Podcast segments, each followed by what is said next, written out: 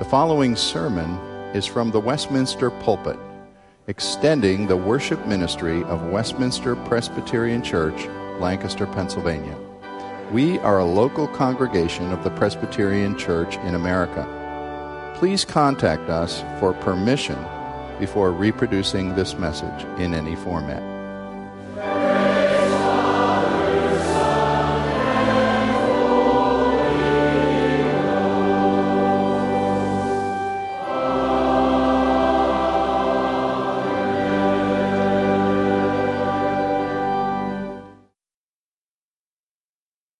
My privilege to introduce our speaker tonight.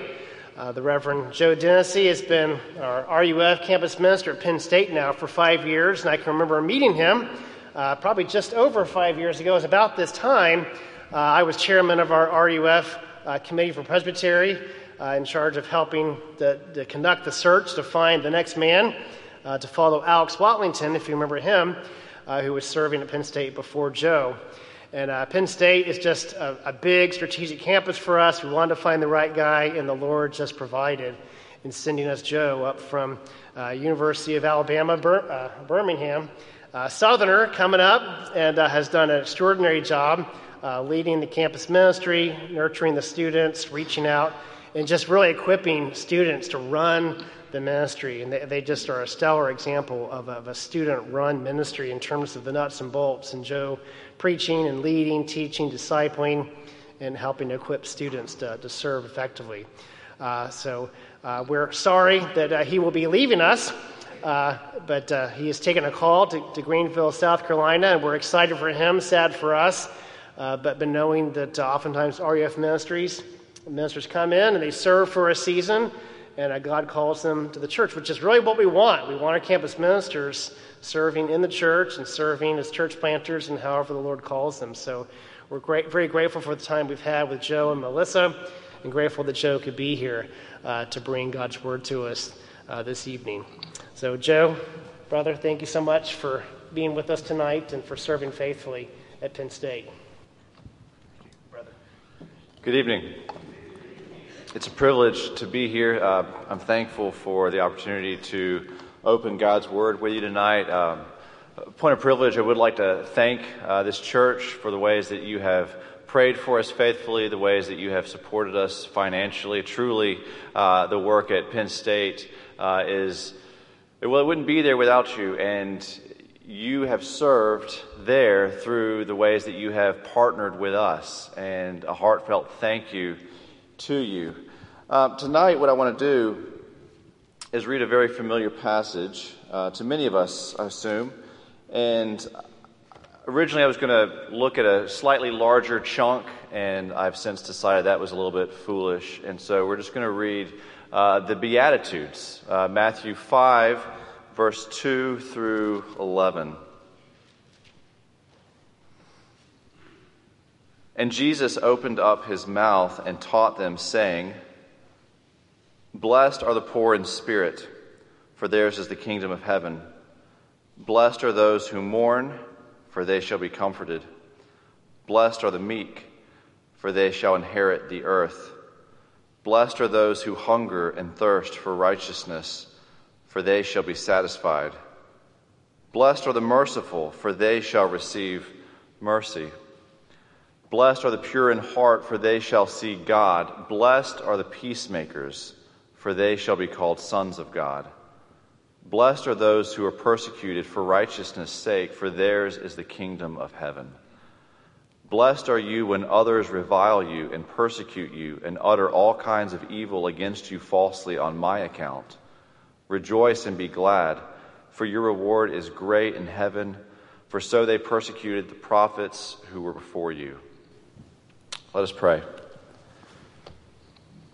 Almighty God, Father, Son, and Spirit, thank you for this day that you have made. Thank you for the scriptures. Uh, we've just sung that you create faith through your word. We know that you sustain it as well. We ask that you would do that tonight by your Spirit. We ask that you would dig out for us ears to hear and eyes to see the risen Christ. We pray these things in his name. Amen. Well, the Beatitudes, uh, Jesus uses the word blessed over and over again, and it poses the question right off the bat what does it mean to be blessed?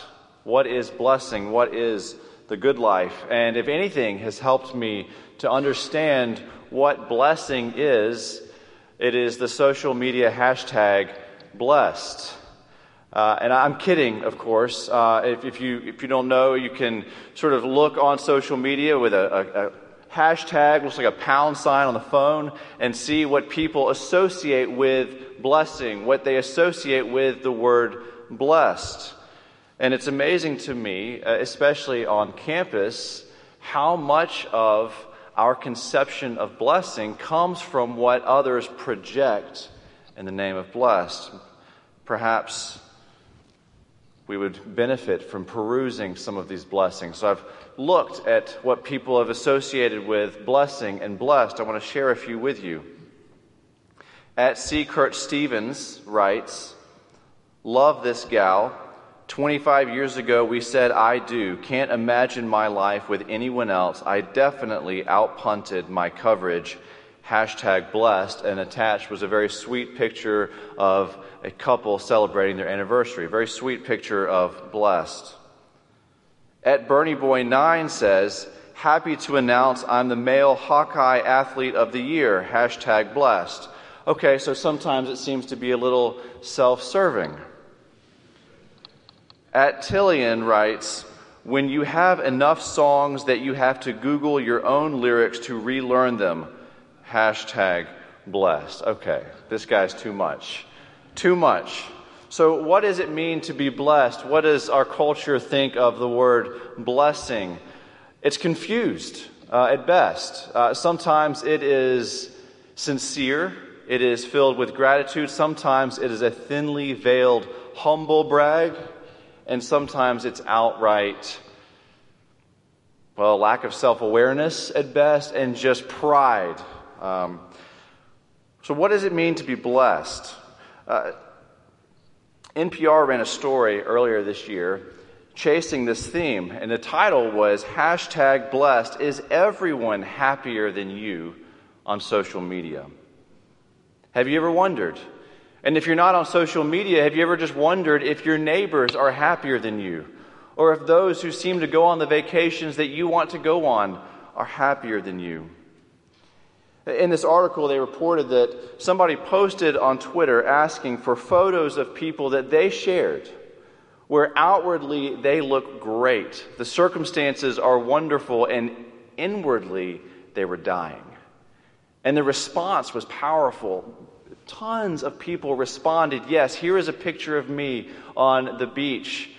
I look like I'm in great shape and I was suicidal. Here's a picture of me on a cruise ship and I'm in the middle of a divorce. Here's a picture of me with my family, and none of us were speaking to each other. And what we find is that we often, maybe ourselves, project a picture of blessing to others that does not fit with what we are experiencing inwardly. Certainly, there are those around us who are doing this. Researchers now show that those of us who spend the most time on social media are more likely to enter into a season of depression, even if we don't use the hashtag. And whether or not we frequent social media, whether or not we're connecting with what I'm talking about right now, which certainly we're mixed uh, in this room, one thing is sure we all want the good life. We all want blessing. And it is very clear that in our culture it is typical, and maybe you can identify with this, of projecting something that doesn't quite align with how things actually are inside.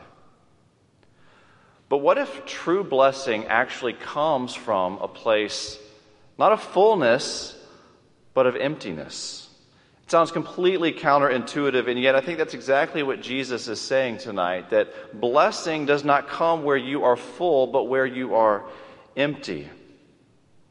The Beatitudes, right? The, the place where we find what the good life is. Who are those who are blessed? The Beatitudes do not tell us how to get blessing. Jesus is simply telling us where blessing is, what it means to be blessed, more specifically, what it means to be known by the blesser. The book of Matthew reveals Jesus as the long awaited king. He's ushering in his kingdom. And so, if we want to find true blessing, we need to learn how to bow the knee before the true King of heaven and earth. We must also learn to listen to him speak. As the last great prophet, his words are trustworthy and true, but we also need to learn what our need for him to be our priest and our sacrifice so that our sins might be forgiven. And it's here in the Beatitudes that we find a true snapshot of what it means to be blessed. Knowing Jesus is where we find the good life. Being re- remade in a good relationship with our Maker is where we find true blessing.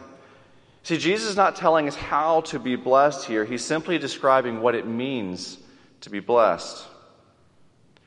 And some of us will see in this passage a set of instructions. And again, I would just reiterate that's not what Jesus is trying to do. Uh, in State College, there are these trucks that drive through all the time. I don't know if you see them here Kane trucks, big 18 wheeler trucks, green uh, ink on the side, Kane. And they have this slogan that's hard to miss if you're near one of these trucks Be kind, be careful, be yourself which sounds nice enough at first, but if you think about this, it's sort of nonsensical. What if you were not kind and careful? How, how can you be yourself if you're not kind and careful? That's simply instructions, good things. Be kind, be careful, be yourself. The Beatitudes function a lot more like the Marine Corps slogan the few, the proud, the Marines. I'm not a Marine, but it's not telling me what to do. It's not telling me how to be a Marine. It's simply saying there are few of them. They're proud. They're Marines. It's just a statement of fact. And that's how the Beatitudes function. So let's look at the blessed life as Jesus describes it. There are three groups of blessings described here. And the first four describe our relationship with God. That is, it's empty naturally. In and of ourselves, we are empty. And the second set of three describes what God does in us and through us. He fills us in order to serve others. And the last two describe what God does in us through others, and that is often persecution. What all of these have in common is that they describe the Christian's character rather than prescribe it. So let's start with the first four. Jesus is saying that all blessing from God hinges on this first beatitude. That's why he starts with this Blessed are the poor in spirit. What he's saying here is, critical. Because if you have ever felt empty on the inside, you might actually be moving in the direction of blessing and not away from it, which is not the way that we typically think. Uh, Tim Keller says that most people aren't poor in spirit, they're middle class in spirit, and I think I, I know what he means. It's like someone who auditions on a uh, national television talent show, something like American Idol, and they think that they are a good singer. And they go in with the confidence that a good singer goes in, and then you watch them audition, and you cringe, and you pause, and maybe you laugh, because they are not a good singer. They are poor in singing, but they think that they are rich in singing. They think they have the talent. And we watch because we want the judge to say, You do not have the talent. Middle class in spirit sounds like it's a better place to be than being poor in spirit. But middle class in spirit projects blessing. And when you project blessing, you are not in a place to receive God's true blessing. Jesus tells a story in Luke 18 that really helps illustrate the point. He tells a story to some who trusted in themselves, that is, they were middle class in spirit. They trusted in themselves that they were righteous, and they treated others with contempt. And two men went into the temple to pray, and one a Pharisee, you know, a church leader, and the other a tax collector. And the Pharisee, standing by himself, prayed like this God, I thank you that I'm not like other men, extortioners, and unjust, or an adulterer, or even like this tax collector.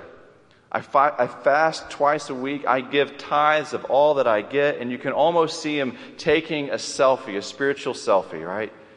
Hashtag blessed. I've got it. But the tax collector, standing far off, would not even lift up his eyes to heaven, but beat his breast, saying, God, be merciful to me, a sinner. And Jesus said, I tell you, this man went down to his house justified, blessed, rather than the other. For everyone who exalts himself will be humbled, but the one who humbles himself will be exalted. Do you see it? This man is a picture of the first four Beatitudes, at least. He is poor in spirit. He mourns his sinfulness. He's meek.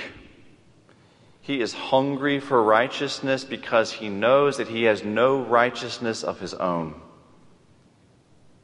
He knows that the sins that he has committed, he's not just committed against other people, he has offended a holy and just God. To be clear, both men in this passage are objectively poor in spirit, but only one of them knows it.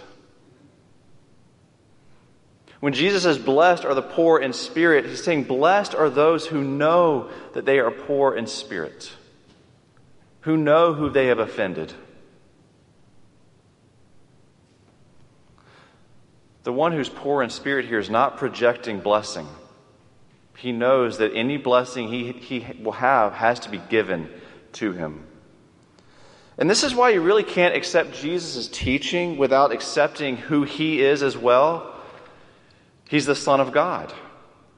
Because if all we need is good teaching, tweak a few aspects of our lives, then we're middle class in spirit. We're not poor in spirit.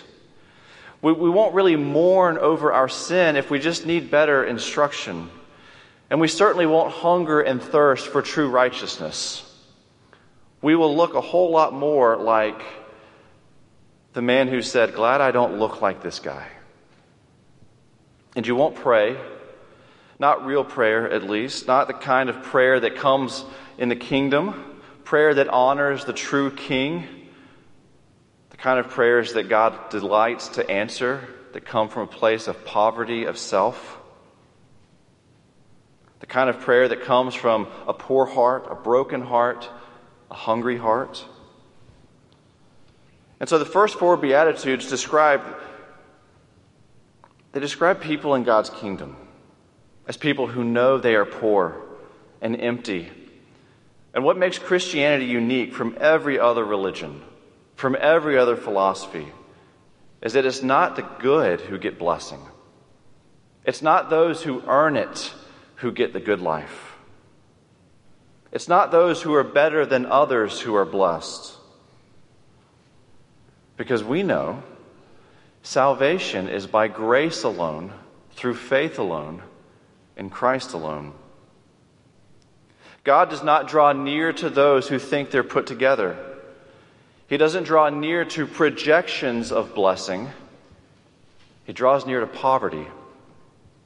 He draws near to broken, which is really good news if you have ever felt that way.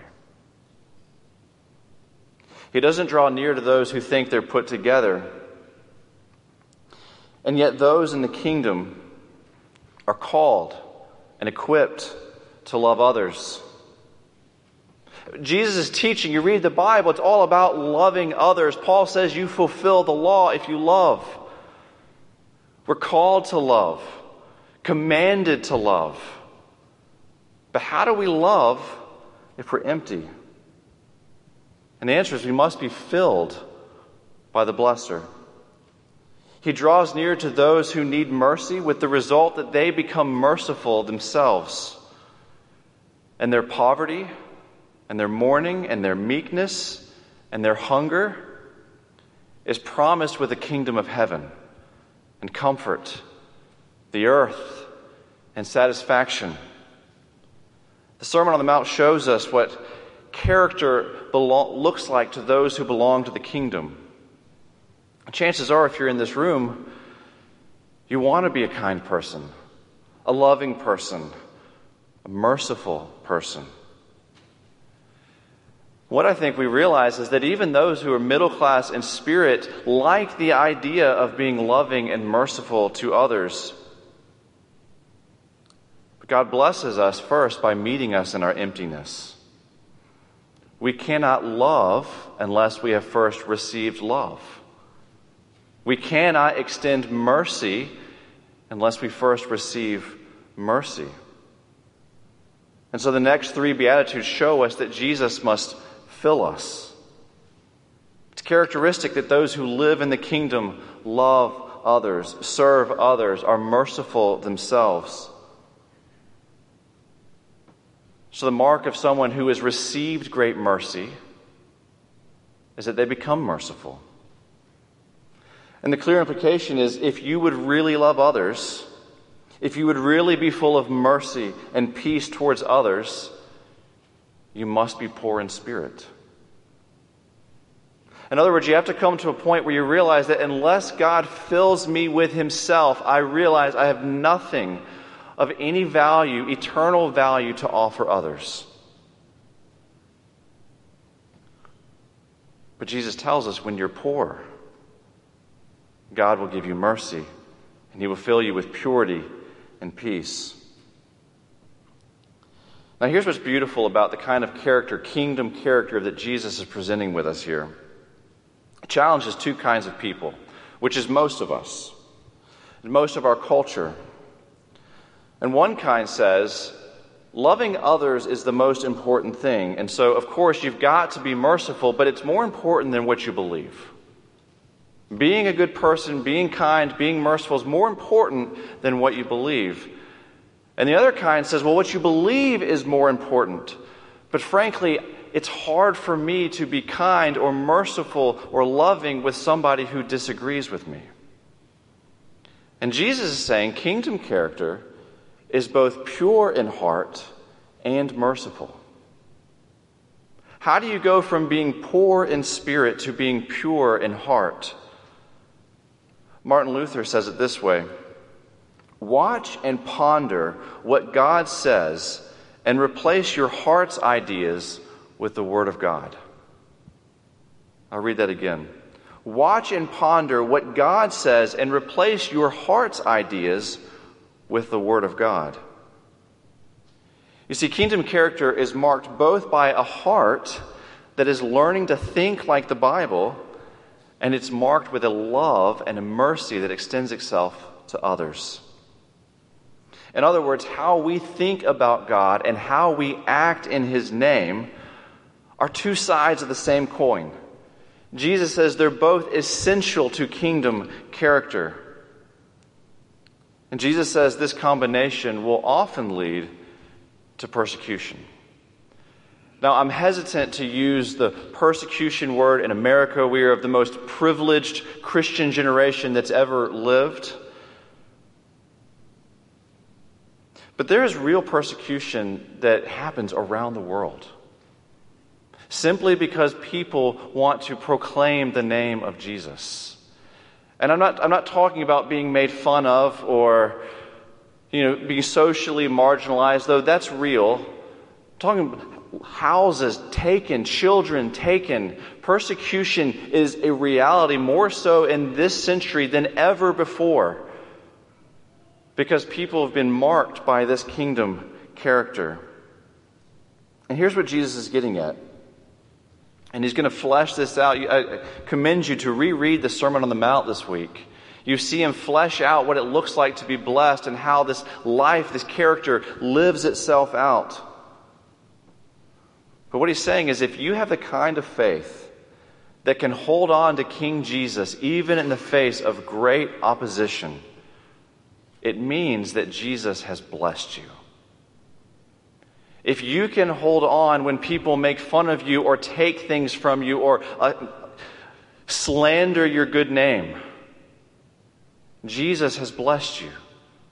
He's given you the kind of character that will hold on in the face of great opposition. And so you might be thinking, well, Joe, now that I think about it, it sounds like I'm a lot more middle class in spirit than poor in spirit. The people that I argue with about religion would probably not characterize me as merciful. The thoughts that run through my mind on any given day could be characterized as anything but pure. I don't have the willpower to be patient with my spouse or my kids. I waste too much of the day. I'm not sure I have the character that Jesus is talking about. How would I hold on to him in the face of real great opposition? And do you know who asks these kinds of questions? The poor in spirit. Those who know that it is not up to them and they're not up to the task to hold on by themselves. Those who are beginning to hunger and thirst more and more for righteousness because they're learning to mourn and more over their sin. Maybe you had the kind of week where the sin that you have seen in yourself has shocked you. Maybe it's a sin that you have had a long time and you're just now being convicted of it and you're hungering and thirsting for righteousness. Blessing is not for those who are good enough, it's for those who know the blesser. A kingdom character, this kind of kingdom character, it's important for us to remember, has only ever been embodied truly by one person the Lord Jesus Christ, who emptied himself of all glory and became poor and humble. And he mourned the sinfulness around him, and not because he was trying to be better than everyone else, though he was perfect, but because he loved the people who were sinning. And he mourned the sin that he saw. He was merciful he was pure, and he was despised for it. He was persecuted for his character so that we might know the love of God. And more than that, so that our character might become more like his character. Jesus died for those who realize that they cannot pay off or work off the sinful debt that they have amassed for themselves. He died for those who realize that we have dug a hole too deep for ourselves to dig ourselves out. And Jesus died for those who aren't just poor and hungry, but who come to realize they are poor and hungry for Him. Because we come to realize that righteousness is not an abstract idea, it's not an abstract set of laws, merely, it's a person. Jesus dies for those who realize they're hungry and they are thirsty for the righteousness of Jesus Christ. We're hungry and we're thirsty for Him. Because the character that Jesus will develop in His kingdom people always remains dependent upon Him. One of the commentaries that I read sort of painted a picture, so I want to give credit where credit is due. Frederick Dale Bruner talks about it this way. He says, You actually see a progression in these Beatitudes. And the first four, the poverty of spirit, is where you see, see, imagine a person on their knees with their hands lifted up to God saying, Help, I'm empty, I cannot do this on my own. And then the next three Beatitudes, what you see is this same person out walking with hands extended out, loving and serving and being merciful to others. And then you see the same man on his back, beaten down by the persecution of others, with his hands back up to God, saying, Help.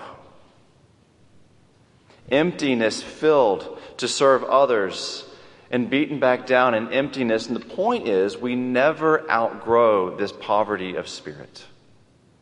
We never stop being dependent upon the one who blesses those who need what they cannot do for themselves. Kingdom dependence acknowledges that the only spiritual riches we will ever have must be given to us in Jesus. And so the only real God honoring love and the only real God honoring mercy is really a sharing of what we have received from Jesus Christ, bought for us by his life and his death and his resurrection, so that we might be co heirs with him. Life in the kingdom is hard. And when life and people make your faith feel weak, that's when we must remember we were poor in the first place. Fill us, Lord Jesus, so that we can t- continue to love others in your name, for your glory, extending your love and your mercy to those who need love and mercy, just like I need love and mercy. You see, we cannot manufacture this kind of character on our own. There are counterfeit examples all around, but it's not the same thing. But Jesus died to make us his own. And when we receive him by faith alone, he doesn't guarantee that life will be any easier. Not necessarily, but we will be rich in him. Still poor in spirit, because those riches are not our own, but we will be rich in him. And he tells us that we will learn to love others in a way that is not natural to us we will learn to be merciful to others in a way that we weren't born into this world capable of being. It comes because Jesus Christ blesses the poor. Let's pray. Heavenly Father, we thank you for sending your Son, our Lord.